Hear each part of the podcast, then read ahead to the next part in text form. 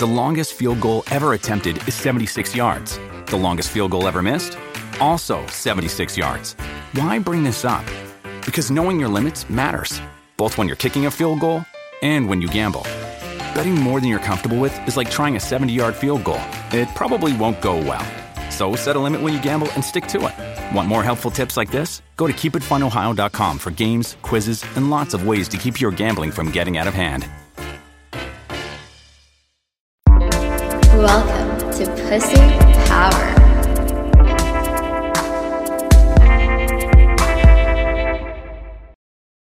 Hey guys, welcome to another episode of Pussy Power. Uh, as you probably already know, if I have this smile on my face, it means we have a special guest, which I'm so excited to always like talk to awesome people. Today we have Dave Ngo, who is a first generation Chinese Vietnamese immigrant and entrepreneur. His first career was actually in tech, but he soon realized it wasn't for him. And after his younger sister passed a- after a really sad suicide um, letter, he has decided to take his path in his own hands and start his own business ventures. And he has now a bartending company that does Fortune 500 events like Google and Facebook, and they do weddings as well. And he's also venturing into real estate to create his life by design and live a life with freedom and success on his own terms. Dave, thank you so much for being here. Hey, what's up? What's going on here? I love it. For the very first thing that kind of like hooked my attention when you and I were both talking was you had this concept of a life by design where you're not you're not just allowing yourself to be like to fit in this one mold that other people have for you you know like us asian kids what was it that drove you to kind of like what was the tipping point that drove you to take your path back into your own hands and take accountability for the decisions that you were making in your life I think the first thing is I, I was just being very stubborn. but but growing growing up, um, I had a very very strict upbringing. My parents were all about academia. Um, so once so they're immigrant parents here, and they want us to focus on academics, and it was so intense that I I literally do not have a childhood. And what I mean by that is, so let's say school's what Monday through Friday and then Mm. Saturday is like my I guess I have Chinese school, and then Sunday I had uh, Boy Scouts and Vietnamese school. So there's no break in in in um, education. But I understand from my parents' point of view, they really want to push you to that, try and make you excel. But they they gotta understand that we're kids and we're we're human beings, Hmm. and we that we don't need that much push. We just need some of that break at at times. yeah Um, so it, it was very stressful with academics, but eventually went to a very good college. And then after when I was done with college, I just felt that I was being put pressured too much, being pushed too much. so I there's not being- much play in your childhood There wasn't, there wasn't, and, and uh, wow yeah, yeah, there wasn't. It was a, yeah, I can't think of any time until after college. That's when I start partying. yeah pretty and, late uh, to the scene a little bit Yeah, yeah. Um, I just feel like like um even after college doing and, and finding a high tech job, I, I wasn't appeasing my parents. And that's when I just finally just like, hey, you know what? Let's I, I don't think this is gonna work. So I just started in a way it's called rebelling against my family. Mm. And and that started turning the wheel. So that's where I was at. Wow. So you, from what you just said there, it's it sounded to me like all your life you were playing the role that they've always wanted you to play, but somehow it's just never enough. Right, right. And I felt like I would always have to appease them, even even till till this time. I always feel like I have to please my my parents all the time. And and you know what? This life is ours. We have only one life to live, Mm. and and we got to make most of it. And that's that's that's a turning point for me. and and I was being brutally honest. I think that's the thing. I was being very brutally honest to myself and to my family. And and although it's the honest truth, it, it doesn't make them feel happy. But at the end, I think they start to see that now, and how I can be success in, in different ways. Mm. What was the path that they wanted you to take? as you mentioned they were, you know, immigrant parents who probably didn't have, you know, the privileges that they gave you, and that's why they were super duper anal about it. Like right. they just wanted you to be successful. Right. You know what? It's it's crazy because I I I was going into this trying going as a pre med major, and and that was my path.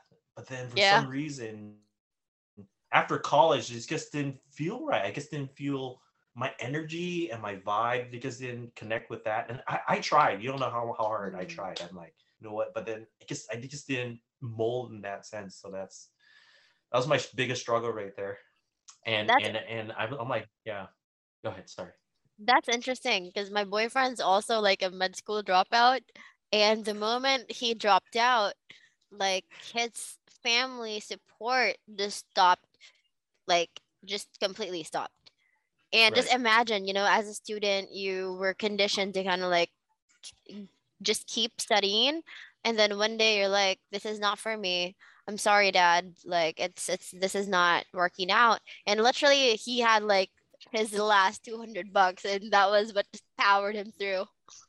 Wow. What what does he do now? He's uh he had he's an entrepreneur just like you, just like us, you know.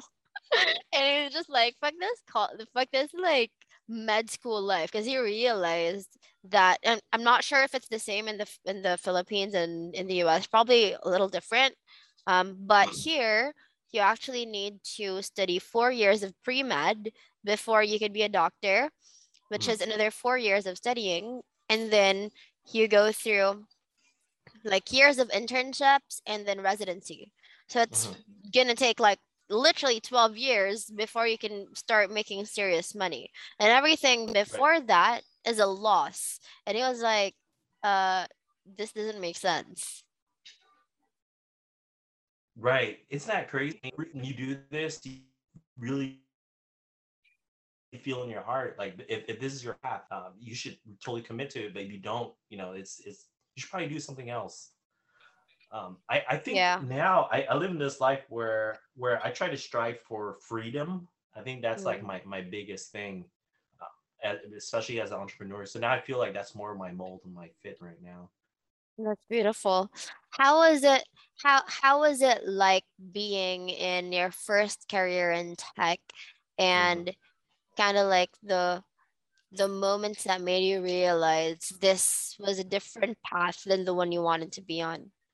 You know what? Uh, it's it's so natural for me to go into high tech because I live in Silicon Valley, so mm. it's literally everywhere, and the opportunity is just right there. So I had a friend a friend referred me to a position in high tech, and then I stayed in there, and then I sort of went up the ladder. But for some reason, going even going to high tech, it just didn't didn't vibe with me. I just didn't feel connected, and it, and it's so funny because I was working late night in high tech, so it was a pretty decent paying job. And then my mom was like, "Why are you working late at night?" That's like another complaint I have. I'm like, dude, I, I forgot. Now I'm getting another complaint. That, that's that's that's another reason why I'm like, you know what? This, I'm never gonna make them happy. So why don't I just mm. start making myself happy too? Mm. What was the standards that she kind of like had? Why why was that like a complaint that you got from her? Was she did she just want you to like clock in at nine and then like clock out at five and then it's family time or whatever? You know what? That's a very good question. I think it has to deal with their mindset and and mm. their their mindset. It, eh, her mindset is always complaining, got got complain, and that and that's mm. in her mind. I think by complaining is how I would push my kid, and, and oh.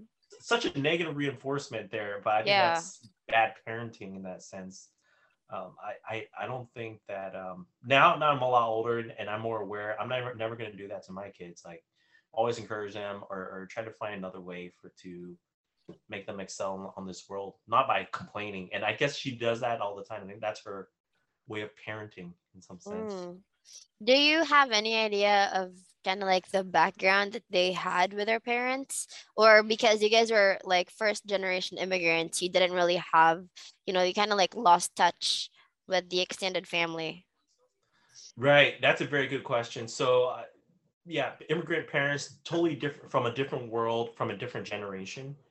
And then for us being here, we're, we're grown up in a different culture, different generation. It's just totally different. And when you talk about extended Mm. family, we had to, they're, they're all great. They're all great in the extended family. They're, they're just within their family. This, they just try to mold us into this thing.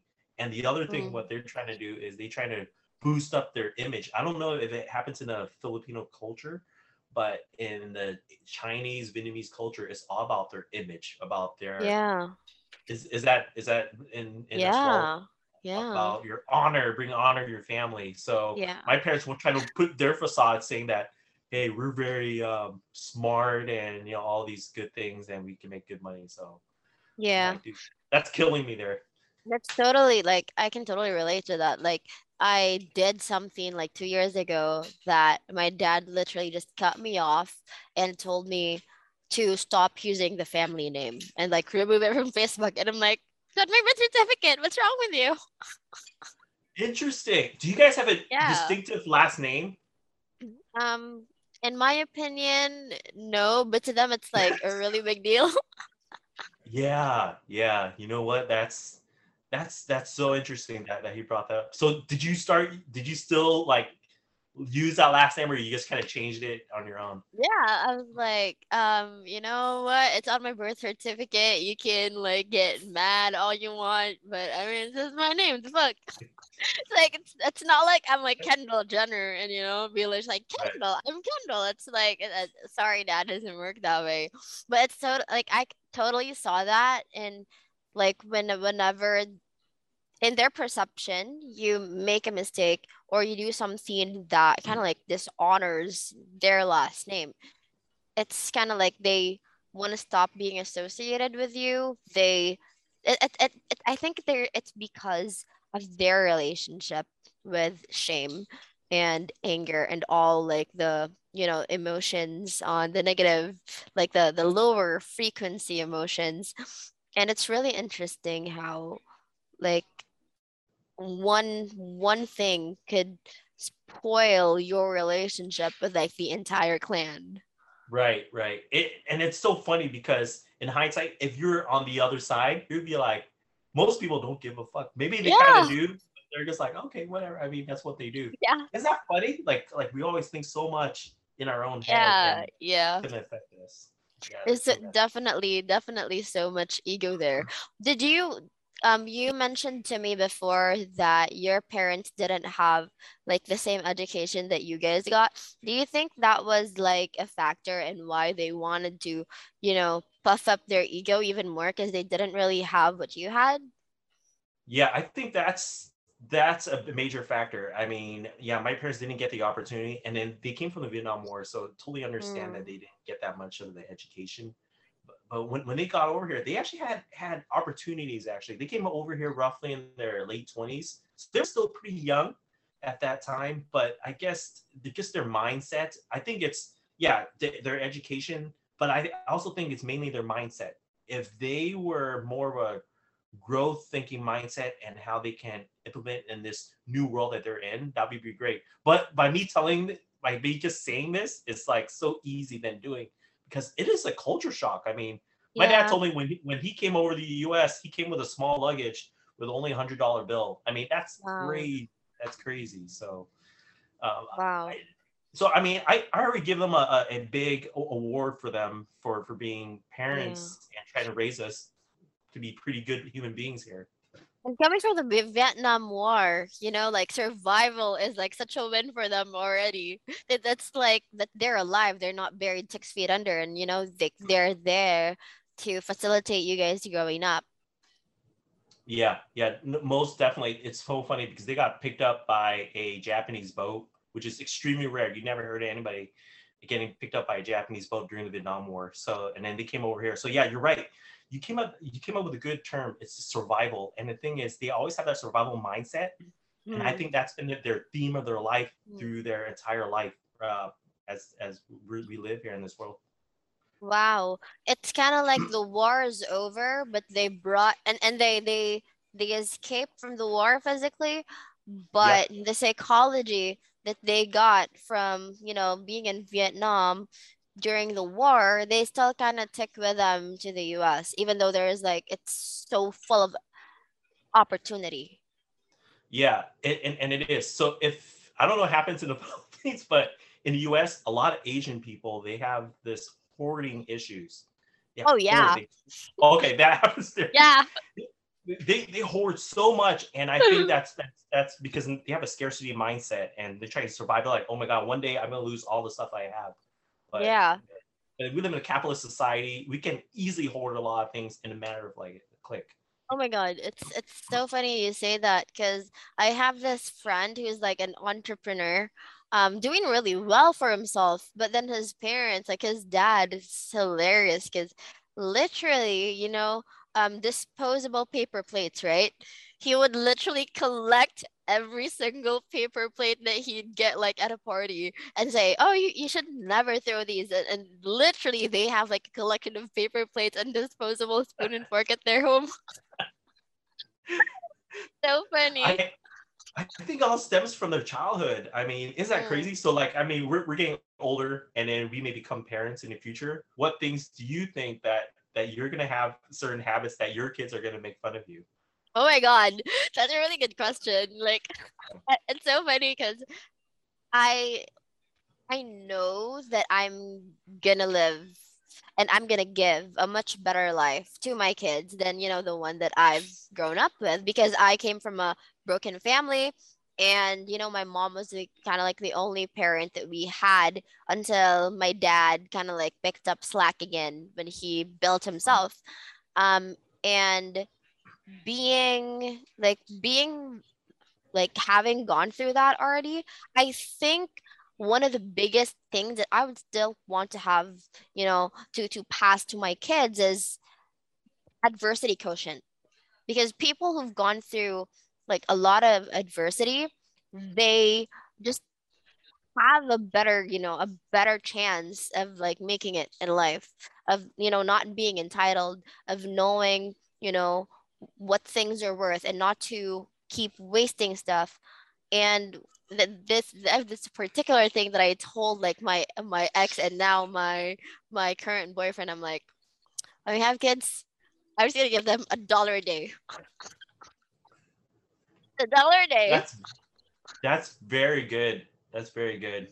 Um, and, and you're talking about dollar day as teenagers or, or when they come to adults or or moving I think as as as a kid because it's not because mm-hmm. I'm an uh, like you're an entrepreneur i'm an entrepreneur and right. it's it's not like we can force our kids you know to be entrepreneurs like ourselves mm-hmm. but it's so important in my opinion for them to at least be entrepreneurial that at least even if that's not the path they take they know that you know if they can't pay for rent next month then they have this kind of like backup plan that they can resort to you know like sell stuff and like because if, if you give someone a dollar a day a dollar a day it's like mommy like i, I want like a pokemon card or something. I'm like yep you gotta make that happen. And you make that happen with a dollar a day. They they learn things. And that's totally what happened to me you know like i used to like have so much resentment for my dad because he would give like all these people like really nice gifts, like really expensive wine. And now as an entrepreneur, I understand it's because he was building connection, right? With his associates to get mm-hmm. more business. But as a kid, I never really truly like understood that. And so I had so much resentment because I'm like, why have I given two dollars like as an allowance? and they're getting expensive wine. I don't get it. How about you? How about you? What's yours? Yeah, no, I think that dollar that was that's such a simple task, but it, it's so much impactful in people's lives. Uh, I think I think for me is is probably something similar with that. I my personal philosophy is I don't want um, to work for money. I want money to work for me. Mm. think that's been my biggest thing right there. Hmm. And and as an entrepreneur, I think that's with all of us. So I think with people who are listening, I think that most of us are employees, which is great. Mm. And and the thing is, what entrepreneurs do Mm-hmm. is they try to try to make or build something that they can create more jobs for other people and also to aspire other people and, and lead other people as well. So I think it it- it comes with a lot of things. Try to and, and I'm just saying this because I haven't thought as deeply as you teaching a kid on this, but try to teach them to be good leaders and Hmm. and also try to try to have them think outside the box. I think that's probably the two major things. And and and maybe in the preteen or so, maybe not work, but maybe try to sell a product. I don't know, maybe sell a jar of candy or something like that. And think of something creative and, and kind of um, run with the brain juices. Yeah. Stuff. Yeah. Totally. I love that you mentioned thinking outside the box because that is definitely going to come handy. You know, it's like, yeah, I used to feel like resentment for my dad because I was just given $2 a day. Like, the fuck? I, like, I didn't even know how I survived with two bucks a day, you know?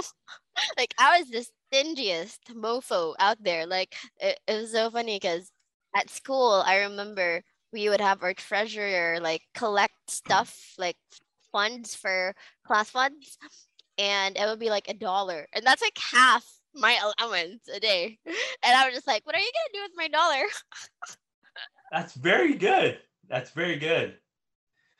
Do you still get the allowance by chance? I'm, I'm not curious. not anymore Not anymore. Okay. not anymore i dropped out of college and it's definitely been like one of the biggest you know biggest best things i've done for myself so, but did your parents have that reaction? They're like, "What the fuck did you do?" Oh yeah, totally. Like Yeah. I remember my mom was incredibly like devastated because, you know, um if you guys immigrated to the US, what she did was as a solo parent that we, you know, our only parent that we were talking to um because my when my mom and my dad separated, we kind of got estranged from my dad. Um Mm. she went to um work abroad so she could earn higher and send money to her three kids and when you know when she did that that was like i just experienced everything you know like budgeting like sometimes i would hear that there's only like two bucks left in the atm and like I, that's what i kind of like grew up with. Mm. so if if it's for you guys it was immigration. For me it was um growing up without my mom so she could like um give us a great future. And then I dropped out and that was like super heartbreaking for her. But then I remedied that. I remedied that a year after I dropped out. Good. I mean, I and and and I, I heard you just made like a whole bunch buku money, dinero and stuff, right? After that, like your business blasted off like crazy. I guess Yeah. during the pandemic or so. yeah yeah it was it was it was how about mm. like for you what was it like growing up with immigrant parents like who went to the US as refugees from the Vietnam War. What did what do you like remember about your childhood that stands out for you? They they were I, I guess kind of similar to yours. It's kind of funny how how um, as immigrant parents or not, um, we grew up and they're just being they were being very uh they save a lot of money. We didn't make that much. we're Mm, very poor and um, we went through um, and and we grew up pretty poor as well so we we learned how to like save money. So sometimes i wanted like let's say if i have five dollars kind of similar your situation that's why i was kind of smiling at you.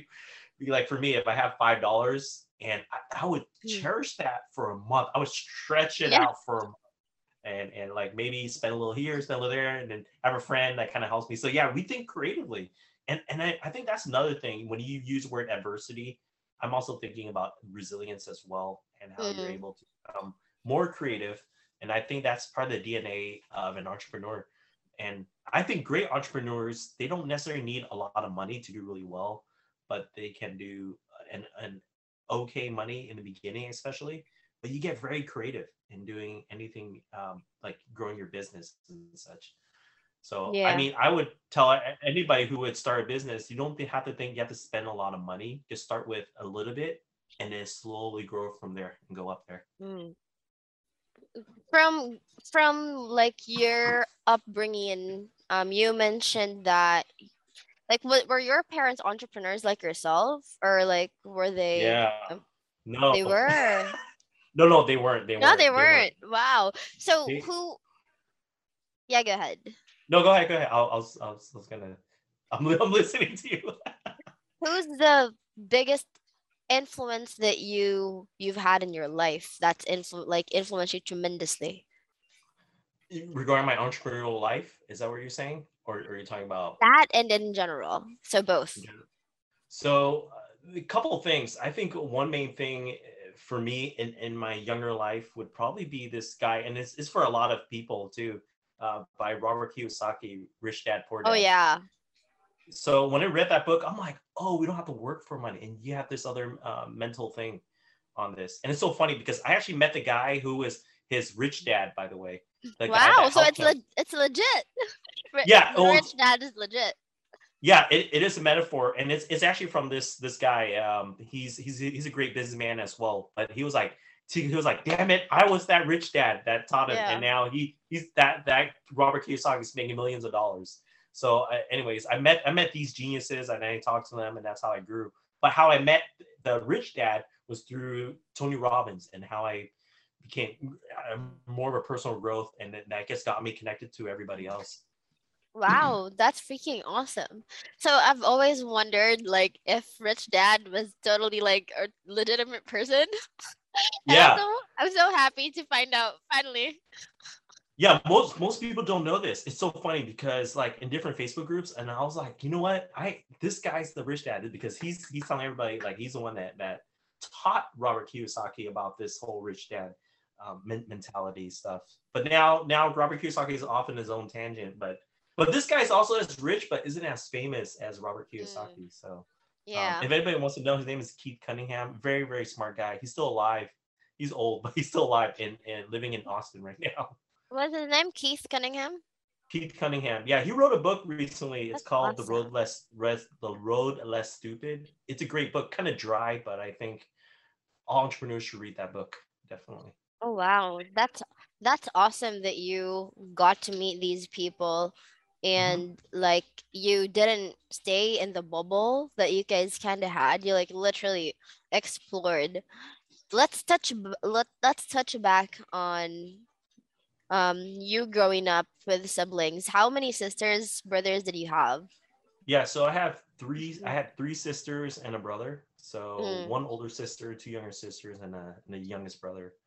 And we grew up with five kids. So imagine that with low income family. Wow. And um, yeah, and our parents push us education, education all the time. And um, yeah, I mean, and then you mentioned, I mean, you kind of brought up about to the to the audience that um, there was a, there was a breaking point in my entrepreneurship um, when when I found out that one of my sisters she committed suicide, Mm. and that just that just shook my whole life all of a sudden. And and then and at that time, I got angry at my parents. I was like, we spent this whole life trying to build this good facade for you guys and and, and now look what happened your facade is kind of ruined because one of your kids just killed himself and, and i Mm. and i and i told her i'm like it's it's it- it's kind of effed up on my end but i was kind of angry at that time. I was like it's your fault. You guys push us so much.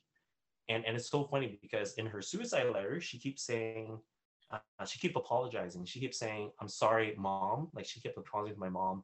And in, and a couple of times in the letter she says she just wants to be loved. It was Mm. very intense. It was, it was a very intense suicide letter because we didn't get to see it till like a couple weeks after her death because i think the police was like kind of like um uh, what do you call it, investigating about it and stuff. And um but yeah after reading it, it was so intense for for us. And then in my mind it confirmed that i'm like well in my interpretation i was like it's your fault. She's apologizing to you because we never make you happy. And the thing Mm. is I, i'm telling everybody who become parents like you just gotta celebrate the joys and be there for your parents. Um let me tell you something a little bit more deeper. Uh, about a month after her death um my mom went up to her and she says if you guys have anything to say tell us. And I go, oh yeah, I have, I have tons of things to say. So then I, I was I was from my parents. I was saying all these things I didn't like, and then she just turned around 180 and she was like, "You're just bullshitting." And I'm like, "Look, see, it's you're still doing this. You're you didn't learn from this crazy incident." So then from there, I just got really, I guess I got in a, in a way it is called rebellious, but in a way I think I became more more um like more firm in my stance and my belief and I just did what I wanted to do and want to have a more freedom life because I felt like my parents they live in a cage, in, in a mental cage all the time. They always been in prison, and I just want to be free. So I don't want to suffer like what they did. So I want to change that mentality. Mm. Wow, that you know, it's kind of like it's weird that you brought that up, but I think not a lot of people talk about this. It's when you know Asian families do literally everything they can to maintain that facade that everything is perfect you know like you're perfect their daughter's perfect like everything is like in top shape. But then when for example there are unfortunate events like suicide it's kind of like it's, it's weird that you you mentioned you mentioned the facade first. Was was it like that? Like did they have more concern about the facade than you know the loss of their daughter because for some families it's mm-hmm. like that believe it or not. It's like right, right. they'd rather kill you than you know you putting them to shame. It's fucking crazy. Yeah that's a good perspective. Yeah no they they were very very um, first and foremost they were very devastated about the news and they were very angry at her too like why did she do this? and and why dumb how dumb she is but I, I think that was like the first and the utmost thing and and and and to me my interpretation is you guys forced us to become so um, being this mold that you guys want us to be that that that we we it's so hard for us to always maintain that perfection that you said mm. and that's why that's why i brought along with the word facade mm. that's like i said i was angry and that's my per, my perception in that moment do do my siblings think of the same way? Probably not, but that was my mm. interpretation, and and I just.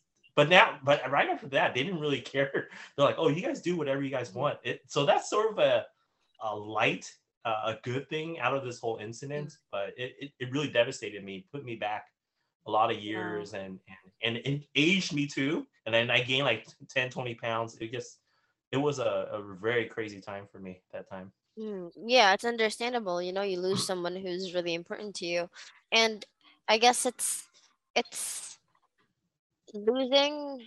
Like it's sad that it had to take losing a sister, losing a daughter, for them to kind of like loosen loosen up in their ways a little bit, and you know, not yeah. push you as hard. Yeah, definitely. I mean, um, I and unfortunately, a year and a half later, my mom she she passed away uh, of, a, of, a, mm. stroke. Mm. So so it was just my dad throughout the whole time. But right before her death, my mom was always telling my sisters they were she was most concerned about me because I was doing the entrepreneurship. Everybody else was going to school and, and trying to get like a corporate job or, or mm. stable job and and and I wasn't following that path. I was doing my business, my bartending. I was in my room talking stuff out. I have all the crazy stuff in my garage, and then I was trying to grow. They're like, "Why you work so hard?" And I'm like, "That's how entrepreneurs do, especially in the beginning. it, it is a lot of hard work." Mm. But I'm I, am i am not gonna say it's still not hard, but it's it's it's. If you see me what plus ten years ago compared to now, I'm totally a different. The business run is ran a lot better in a different way up to the next level. Wow, that's awesome. And I love that you started from literally the bottom. Start from the yeah. bottom. Now you're here. That was my saying. I was like, start from the oh. bottom. I was saying that to my friends. It's so funny. They're just like laughing. They're just like, oh, he's just being goofy or silly. But yeah, that that was exactly the thing that I've told them. Definitely. That's awesome. What are you like? What pushes you now? Because before, I th- like all right, so I want you to walk me through what what was pushing mm-hmm. you before and what's pushing you now. Oh man, good question. This is so loaded right here. growing up again, growing up, we live in San Jose, so it's it's a mm-hmm. Silicon Valley. Back then, San Jose homes. I'm talking about in the 90s. This homes were about 300,000 roughly, and and around 2000 it was like 500 and that time my mom was like oh my god homes are half a million dollar oh omg oh my god. And and they were always so scared in, in buying a home. And then right now in 2022 homes are at least a million dollars right now in san jose. And we're talking about homes that are like old not even that of a good quality good looking home and it's plus million dollars right now. So then so coming from that growing up with that i'm like you know what? I'm not going to be live live in a world of fear. I'm going to live and be fearless. So i'm not going to be scared. So whether i'm able to afford living in the bay area or not i'm, I'm still going to jump into real estate and that's how i'm i'm i have a fire lit in me that i also want to invest in real estate i believe there are other investment vehicles that is great which i've like i'm already doing like stock mutual funds etfs i'm already doing all that stuff but i want to have a more of a tangible thing is to have mm. real estate as well and make that as my residual income. So that's that's that's my outlook right now. So I have other businesses, but I want money again, money to work for me. So I want to create this whole real estate empire that I wanted to do. And I bet your dad can probably chime in and give you some expertise in this too. Yeah, my dad is definitely all about real estate. Um, it's so funny because I would say I, I used to say like I'm into real estate. And then I would like present a really luxurious, like overly ridiculously priced condominium to my dad. And my dad would be like, like, stop bullshitting me. you don't really you don't want this for an investment. You want this for the status. And I'm like, yep, you pretty much got me there. But it's it's very interesting because I like aside from you, I also talked to mm-hmm. like one of my friends and then another one another girl who's gonna come on the podcast as well. And she was like, literally into real estate too. So what they do, I don't know if you have like a similar strategy. And this literally like like when I when I when I heard about this like the second time, I'm like I told my boyfriend we're gonna do that. I want I want money to just like come no matter what, even though we're not working, even though we're not chasing. And real estate is amazing because first you get to um, use your property as leverage and of course there's rental income there so it's like fucking awesome so like they they were talking about how the bank could literally give you free money you know in real estate and all you have to do is like raise cash up front mm-hmm. buy the property and then use that property as collateral and you'd like be given 80% of how much that property is worth. And when it appreciates the next year or two or five you can go through a refinancing so that the bank can give you a higher value which is even more free money. And like that literally like inspired me. And i told my boyfriend like i wanted to get into real estate as well because yeah it's tangible but it's also like literally true passive income. Yeah, it, it's good, but you, I I would kind of put my brakes on there because you know if everybody thought this way, then it's gonna be oh well. You just also got to also see the neighborhood and also see mm. the, the, the renters as well. So you, it's it's it's a workup, but it's it's doable. I have a lot of friends in that, and and like I said, you're talking about this the sexy side of real estate investing and, and rentals but there's the other side where you have to be very careful. Like, oh, what are the numbers? Uh, what are the property taxes? Mm. Is this mm. area good? Will this area do well in five, ten years? Um, oh. For instance, San oh. Jose, it's it's it's going up because Google is going to move in here, so definitely it's it's going to do well. But like other properties that I see that's more affordable to millennials and Gen Zers right now is probably not the Bay Area, but maybe somewhere in like in for instance in the United States, like in Idaho or in New Mexico, a little bit more affordable places. So that's um, but you also got to watch out for neighborhood, and, and, and, it goes for anywhere in the world as well. Philippines, or I have family in Vietnam, and I'm like, oh, which area did you did you guys invest in? So it's a, uh, but it's great. I think it's something tangible and something great, and you can even pass on that legacy to your kids, and that's a very very powerful thing. Wow, I didn't even know that. I was just looking at the sexy side, but you definitely like you made me think for a bit there. So, what are the things that you kind of like need to look out for when you're looking at a property? Like, for example, for you, what are the things that you've learned you needed to like watch out for? Yeah, right. So, I think the number one thing for me is neighborhoods and and where I'm at, neighborhoods are ranked by letters. So A, B, C, D, just like grades, A, B, C, D, E, F, C. So obviously you you buy a neighborhood that's an A neighborhood, that's a really good neighborhood. But is that a good long-term rental property? Probably not a good property. You usually people would want investors, they would they tend to get C or B grade neighborhoods because that there's a potential that it can go up and mm-hmm. and and it's more more of a easier buy-in to, to grow your business from there so that's that's one key aspect right there oh wow all right yeah i'm definitely gonna take note of that that's a really good consideration yeah i haven't thought of that yeah here's here's another thing i learned from this really guy that he's like so um he's like he's like the hot shot in in the in a real estate firm he said that buy real estate where there are airports because it's easy. Mm. So people who travel, right? So it's easy for people to travel. So it's usually business people. So usually well-to-do people. So you want to mm. buy properties that's near near an airport. So that's another powerful thing right there. That's awesome. You right now at this stage in your career, where do mm. you see yourself like in the next five to ten years? Is a family in somewhere in the picture within that timeline? Definitely. I'm I'm on I'm on a hy- hyperdrive right now. really? yeah, yeah. So yeah, definitely. Hopefully, family in the future. But the thing is, this is my thing. If I want to do family, then would I want to do? Would I want my own home here first? So this is my dilemma right now, and I just let people know. And it's, it's pretty cool if people can comment or say something about mm. this. But I had a dilemma, and I talked to real estate investors, and I talked to real estate agents, and I talked to friends family, and let me get your input in as well. So whether this is whether I should get a primary home first in San Jose, which is extremely expensive, and then do real estate investing, or do real estate investing first and and and get a primary home. This is with the thought of maybe having a family soon. So mm. that's that's that's another factor in there. So let me get your your answer in on this. Hmm.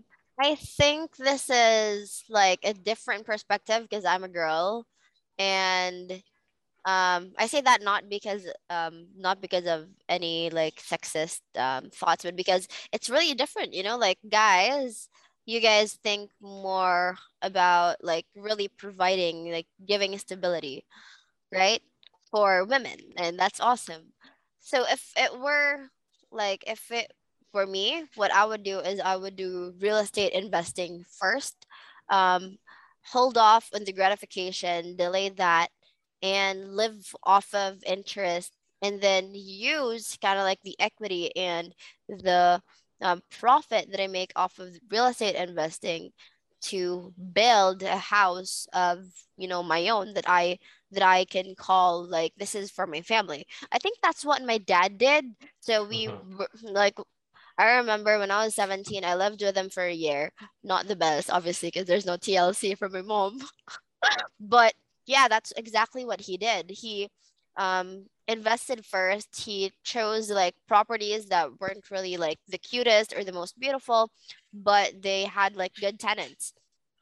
So he um, got those properties, and later on in his mid 40s, he just bought a home um their second home now that's not like um used for business because it's so mm-hmm. funny before because like we all i think he almost had a house that's like literally close to the slums. And i'm like why why?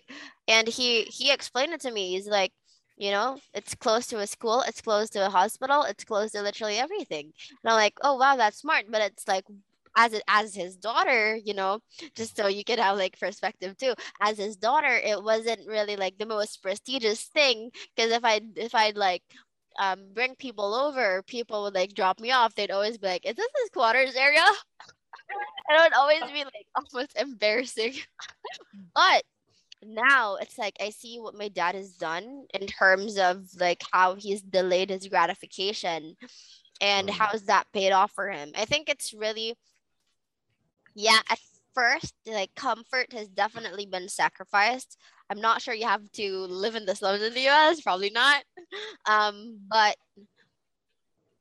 being able to kind of like have that safety net, knowing that you have like rental income coming in. I think that's helpful too, but definitely it's like it came with a cost. Yeah, no, you're you're you're so dead on. I, I feel like you're wise beyond your years because yeah, guys, we have this mentality where we want to provide and private safety net. So let so let me kind of ask you kind of a personal question. How long have you been with with your guy for? Uh, my boyfriend. Yes. Yes. Uh, we've been together uh, officially for two months, and Okay.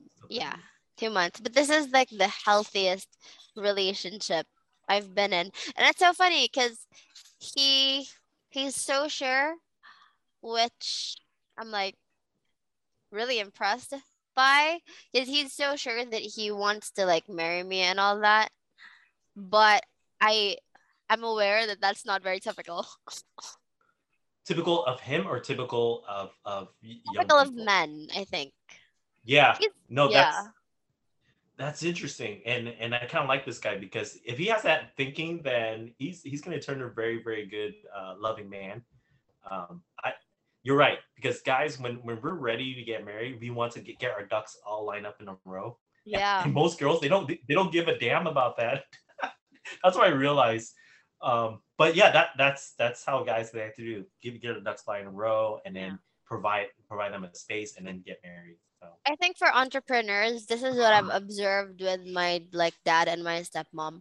You definitely need somebody who understands that you're not immediately gonna get like the fancy house. You know, Mhm. that you still would need to like prioritize the business. Because I think if you're like looking to get married, it's really hard to like justify your decisions to someone who kind of like has an employee mindset because it's Mhm. it, and i and i saw this with you know my it's, it's funny because my boyfriend now like he used to be married right and I, what? yeah Okay, that's new. Okay, all right. That, that explains it. Okay. yeah so he used to be married and he's processing his um, annulment we don't have divorce here in the philippines so it would always be because you know she like the ex-wife wasn't an entrepreneur. So it was always like why don't we have savings? Why is the business always like why is the business always a priority? Why is the money not in my bank account? Why is it going to be used for facebook ads? You know there's always that mm-hmm. why why why why. You always need to justify when like as an entrepreneur you're supposed to just be cruising and focus on the growth of your business and not have to you know feel like you're battling it out with your partner. So i guess um for for you too and you know guys who are listening who are entrepreneurs you gotta be really um if you're if you're not already choosing someone who's an entrepreneur you need to make sure that the person you're with understands what your goal is what the plan is and what the sacrifices are going to be because otherwise that's just going to result to like fights and you know um people being disappointed because their expectations weren't met Yeah, you're you're right, Angela. I mean, this is oh my god. So I listen to your other podcasts and it's it's incredible. So I think people are missing out or people who are just listening in, they're missing out because you give a lot of wisdom and a lot of things I agree with you. So if you guys listen to her, your other podcast, it's so dead on. So for this one, I agree again. This is so dead on because um, man, we, we I, I think a relationship, especially entrepreneurial relationship, you got to have the same value Mm, and and I guess coming into it, you can't because there's some people. Their five love languages. One is they got to spend a lot of time together. You got you got to work your your around time with that because entrepreneurs sometimes they work twenty hours. Sometimes they work Yeah. work, work a, a lot of hours in one day. I'm talking about yeah maybe dur- during a week, maybe hundred hours, two hundred hours, and that that's part of their their their their life. But it probably won't be a forever life. It's just at that moment in time we have to sacrifice that time for it to become an easier life. Yeah, totally. There's a lot of sacrifices, and it's not like it's definitely gonna be tumultuous. So I, I know one of my friends, like his girlfriend used to be like an employee, so she had like a really employee like her mindset was that of an employee. and Mhm. she just did not understand you know why money wasn't staying in their savings and it was always going to the business so Mhm. they definitely worked that or uh, worked around that he it's so funny because he would bring her to like Peng Joon's events just so she would understand why and now like after you know seven years of being together they like they finally worked it out so it's not i'm not saying that you know if your partner has like a mindset employee because you know you could be married to somebody who's like freaking amazing right she just has a mindset employee and she needs to work through that i'm not saying that it's impossible but it's definitely something that you need to work through um work with the other person Right. Yeah, definitely. And I'm, I'm not saying it's easy. It's actually pretty hard at the same Mm. time. And I, I can totally see that. Um, and and the other thing you said is is um and and it you're saying especially in the game business, people they take money and then you reinvest in that business. But I, I gotta tell people to kind of be careful, putting on the brakes on that. And I just want to tell Mm. people that when you have a business, you're running uh, two businesses. And and what I mean by that is obviously you're running your own business, which is the main business. And that's why I kind of want to get in real estate, is because you want to have the second business is your investment. yeah So 401k, stocks, bonds, whatever, how you feel you want to be more of a type of investor, whether a safe investor or more of a risky investor, um, you should you should have that as your side. It doesn't have to be your main thing you think about, but I tell every business person just put away.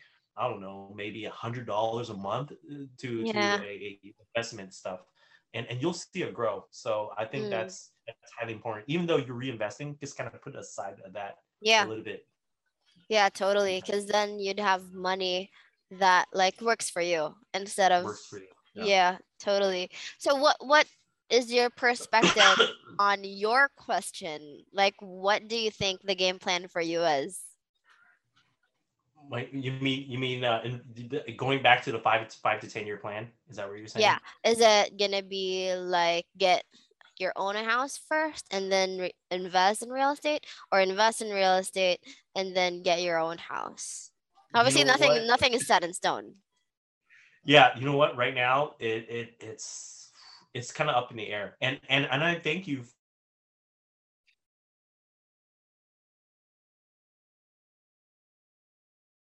Mm-hmm.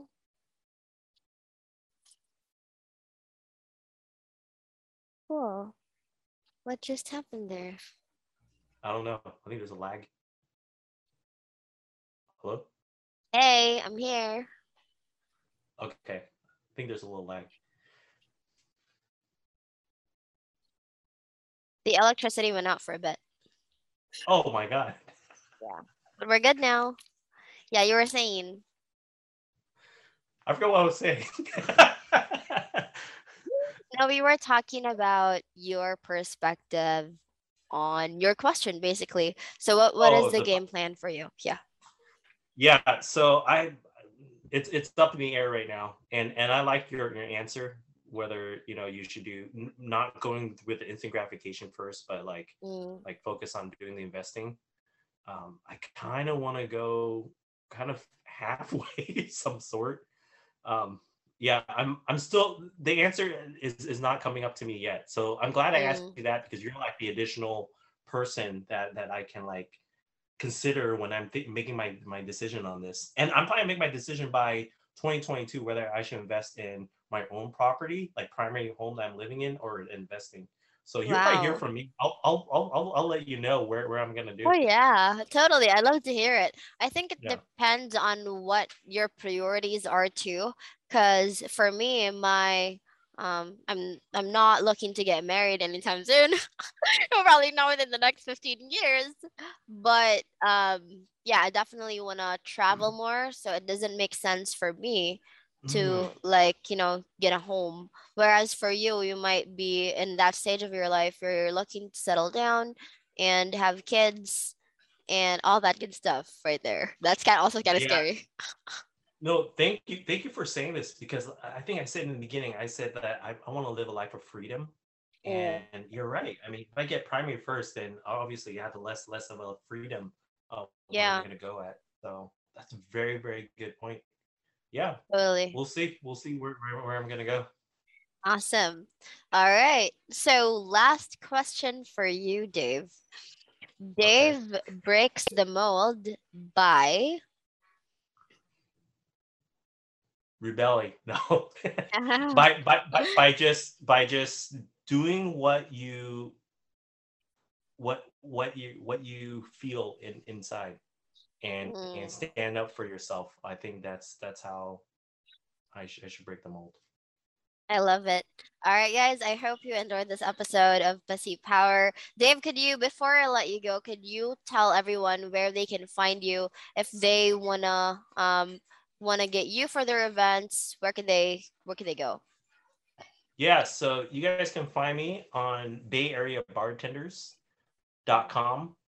I also teach too mixology, virtual mixology. So you guys can go to BAB, B-A-B, mixology.com. You guys can get some classes and you get from me. So I teach classes online, I teach class in person, and I've taught people from all, all over the world. I'm talking about people who are Michelin star chefs to people who are just lawyers. Yeah.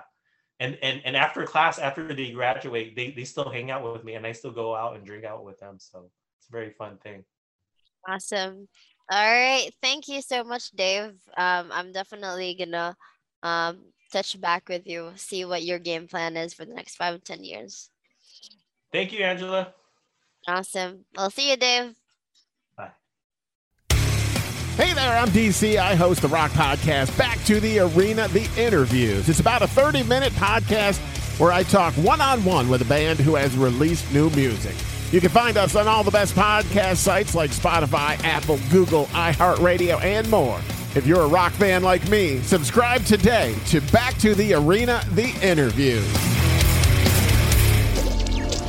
Electricast. Hey, it's Tim from 50 Years of Music with 50 Year Old White Guys, the comedy podcast you had no idea you needed. Join Ben, Jeff, and me as we continue our musical road trip back through the years and around the globe. See, just when you thought all white guys were like Joe Rogan, you come across three educators trying to remember when we were cool. 50 years of music with 50 year old white guys. Electricast. Electricast.